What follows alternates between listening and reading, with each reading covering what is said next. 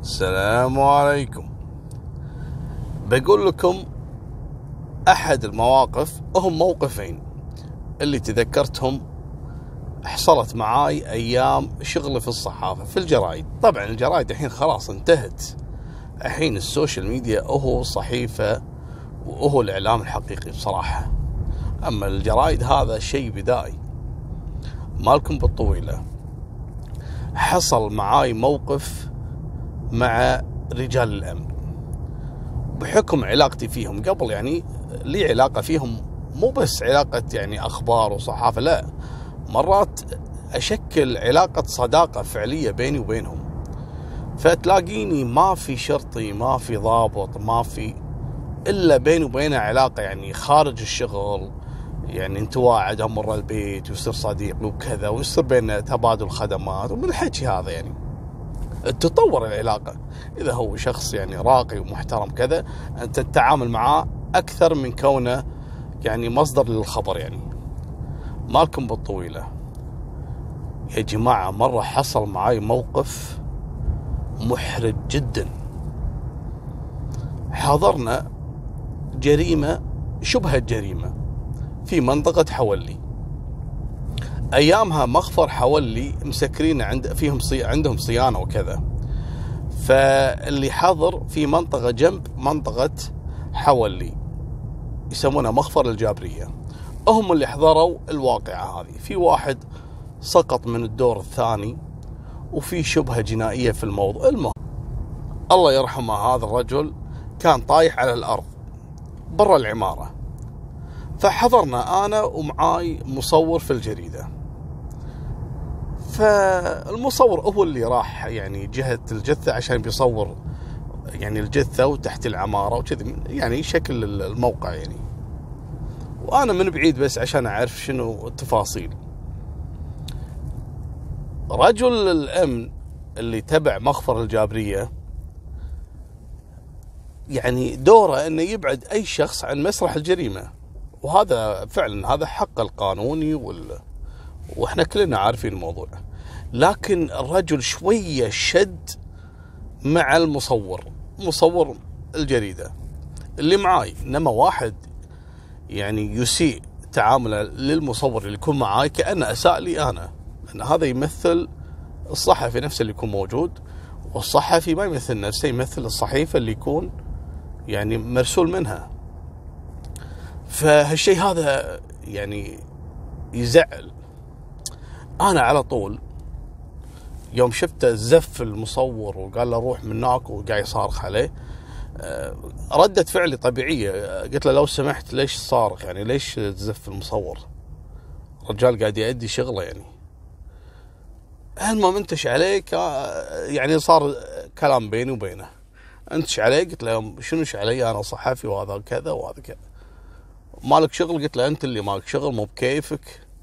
شنو أنت تحكي المهم كبرت السالفة بيني وبينه. شد شد شد زعل. لا تخليني اشتكي عليه. قلت له روح اشتكي إيش تسوي اللي تسويه؟ قام زعل هو. اتصل على العمليات. قال أنا موجود بموقع الفلاني وفي صحفي ما أعرف اسمه. صار بيني وبينه الشد وأنا بشتكي عليه. على طول دزوا دورية نجدة. طبعا هو تبع مخفر النجدة هي اللي تتصرف إذا في أي مشكلة تكون في الشارع حتى لو كان رجل أمن وشخص ثاني. أحضروا دوريات النجدة. لما وصلوا الدوريات ولا هذا ملازم أول أمسي بالخير إذا يسمع القصة الحين.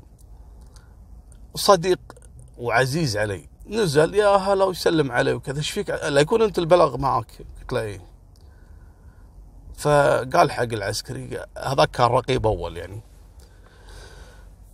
قال له معود ما له داعي تكبر الموضوع. قال لا لا أنا حقي هذا وبشتكي عليه.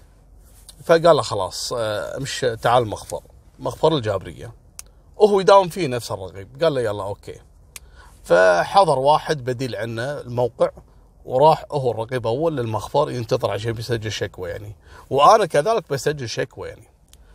يعني تبادل اتهام بيني وبينه. كل واحد يقول الصح أنا وهو الثاني غلط. المهم مالكم الطويله قال لي هذا الملازم مال الدوريه قال لي معود امش معاي المخفر وتعال بسيارتك وخلني أنا أحاول اكلمه لك وأهدي الموضوع. الموضوع ما يسوى. قلت له أوكي. فعلا رحت وياه المخفر. دخلنا المخفر. أنا ومعاي الملازم أول اللي هو صديقي هذا اللي في الدوريات. وصلنا مع بعض نزلنا قال لي حياك أنا أضبط لك الأمور لا تشيل هم. قلت له حبيبي تسلم. دخل وكلم الرقيب إهدى لا حقي وكذا. قلت له يا عمي خله ماك خل نروح إحنا المحقق وكل واحد يقدم اللي عنده وخلاص. أنا أدري الحين أنتم ناطرين الصدمة في الموضوع.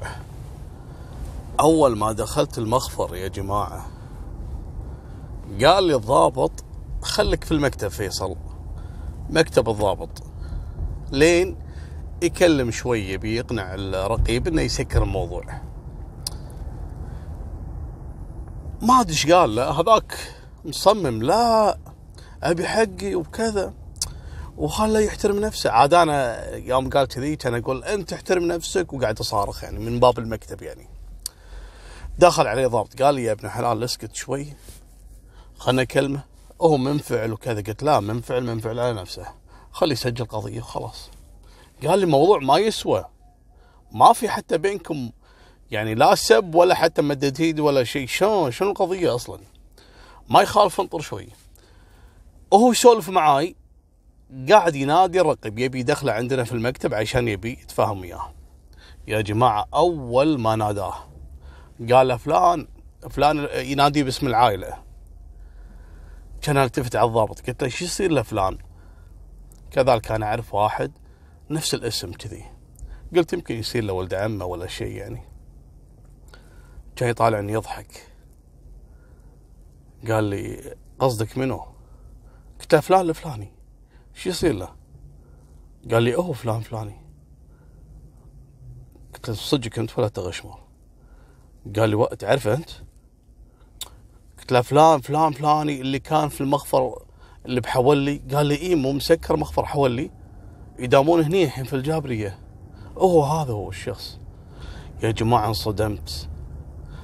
طلع هذا اللي أنا صار لي الحين ساعتين متهاوش معاه صديقي أكثر من تسع سنوات. لكن أقسم بالله إني ما شفته من تسع سنوات. علاقتنا كلها بالتليفون. تعرفت عليه مرة بالتليفون على ما أدري أي قضية وصار بيننا يعني تعاون وكذا.